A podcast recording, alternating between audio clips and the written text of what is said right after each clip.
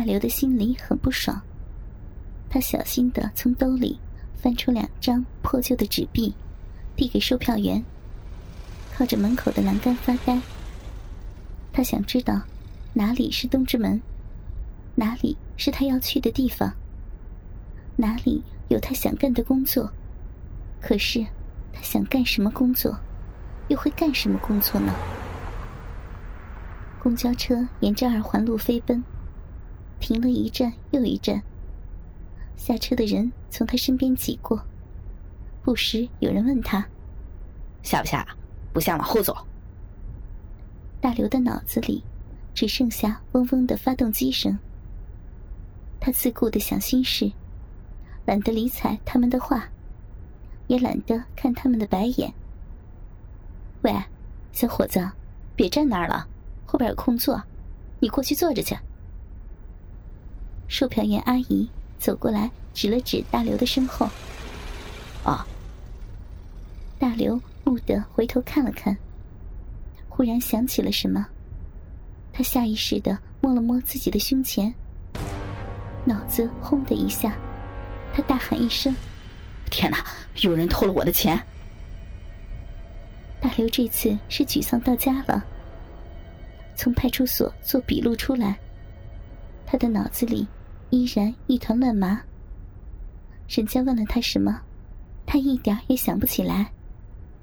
只记得做笔录的年轻警员，最后说了一句：“你回去吧，有了消息啊，我们通知你。不过，找回来的希望不大。”他恨那个偷他血汗钱的家伙，他更恨骗他去旺财旅社的那个中年妇女，更恨。背上纹身的大金牙。如果没有他们，自己或许不会遭遇这些。但他不敢跟警察说，自己去过旺财旅社，害怕自己要不回钱，反倒暴露了嫖妓的事情。万一被抓去坐大牢，一辈子可就完蛋了。电视里都说，北京一直在严打卖淫嫖娼。自己几乎是在顶着枪口往上撞啊！他垂头丧气的呆坐在路边的花池上，看着身边来来往往的人群。他觉得谁都像偷自己钱的贼，恨得牙根都痒，真想逮住一个狠狠的咬上一口。婊子养的！大刘用力的啐了一口，心里暗暗的骂了一句。我操！你他妈催谁呢？三步之外，一个穿着花格子衬衫的小伙子停下来，回过头，冲着大刘怒目而视。胳膊上吊着一位娇小玲珑的小妞。大刘正在气头上，看到有人接茬，他腾的一下站起来，手里下意识的抓起来半块水泥砖。对方好像比自己还矮一点，也瘦弱一点。大刘揣测着形势，他的怒火正需要宣泄的目标。这个愣头愣脑的小伙子，正是最佳对象。我最偷钱的贼，你来凑热闹，你就是贼啊！大刘一副挑衅的架势，一迈步，冲到花格子衬衫面前。花衬衫的小伙子愣了一下，下意识的退了一步。小妞立刻拉了拉他的胳膊：“走吧，跟你民工讲什么道理啊？怎么走？”说着，伸手拦住了一辆的士，拉扯着花衬衫钻了进去。花衬衫伸出脑袋，冲着大刘竖起了中指，大声啐了一口。呸！操！你丫一破民工还牛逼？哪天整死你！的士飞驰而去，大刘追了一步，狠狠的把水泥砖砸在地上，高声骂道：“婊子养的！老子是民工，怎么了？有本事别偷老子的钱啊！”路人躲避瘟神一般的从他的身旁绕过去。大刘心中的羞愤和怒气，烈火一般熊熊燃烧。买完一瓶冰镇可乐，他身上仅剩下十五块钱了。再吃一顿饭，就连睡上下铺的钱都不够了。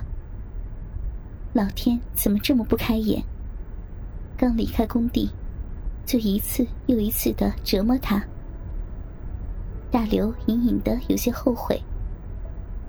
他大口大口喝光了整瓶可乐，接连打了几个嗝，头脑稍稍冷静了一些。天色渐渐暗淡下来，他有些饥肠辘辘。吃了这顿饭，他该去哪里凑合一晚？明天他又该怎么办呢？回到工地去的话，他一定会成为工友们的笑料。该死的包工头，又该白赚他一笔工钱了。农民工，难道真的就应该这么下贱，这么倒霉？大刘漫无目的的穿过一条条街巷，路边的灯光渐渐亮了起来。他真的有些饿了。今天是强哥收房租的日子，他去银行取了五家租户打过来的房款。绕道去了一趟前妻家，给儿子送去新款的变形金刚。开车直奔东直门外的家。新结识半个月的小女友，正在那里等着他。这边的小区实在是太拥挤，这个时候，小区里早已经没有车位了。强哥在路边停好车，身子刚探出车门。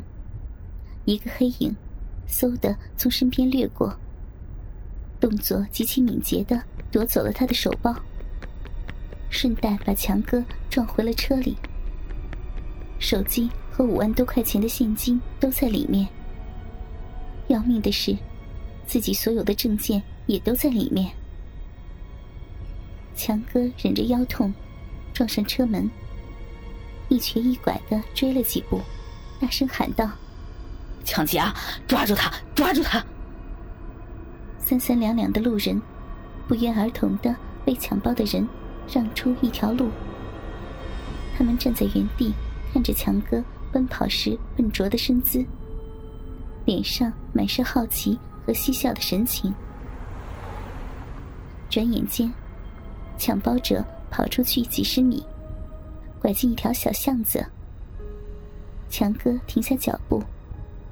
扶着腰，大口喘着粗气，无助的高喊：“抓住，抓住他，抓！”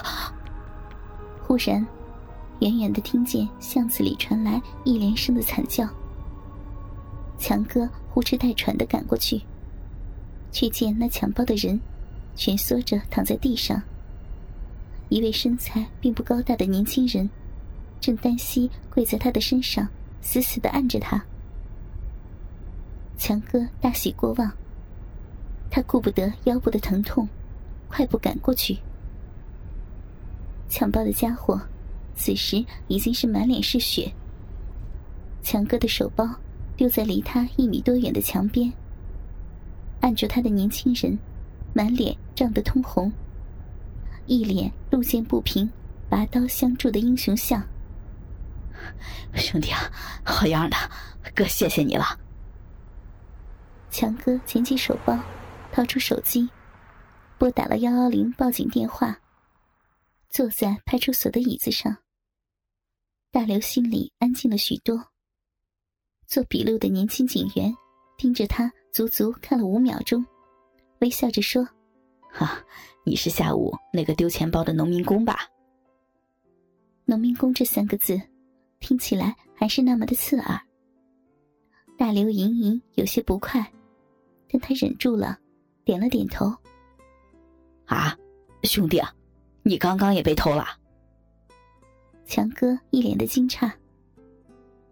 做笔录的时候，几乎都是强哥在说，讲述自己怎样被抢，大刘怎样制服抢包的贼，夺回自己的钱物。我听见有人喊抓贼，看见他拿着包跑进巷子里。就追上去，绊倒了他。面对警员的询问，大刘说的很简单。关于他的情况，下午刚刚做过笔录，警员也就不再多问。从警察的言语中，强哥知道了大刘下午被人偷走全部积蓄的情况。他是位性情豪爽的北京爷们儿，对自己有恩的人落难，自己怎能不帮一把呢？做完笔录，他把大刘带回了自己的家。强哥娇小妖艳的小女朋友，满脸不屑的看着这位不速之客。自顾贴上强哥，嗲声嗲气的发骚。去，小英，认识一下我新交的哥们儿，大刘，顾仗义啊。强哥说着，一屁股坐在沙发上，摸了摸自己新剃的板寸，端起桌上的红牛，咕咚咕咚喝了几口。呀，刘哥啊，强哥最近。可没怎么夸过人呢，以后你可要多照着小莹一点哟。小莹扭到大刘的身前，伸出右手的食指，指尖在大刘的胸前轻轻划过，媚骚的眼神掠过大刘涨红的脸。他不敢正视小莹的眼睛，那微微上吊的眼角，看一眼。便撩人魂魄。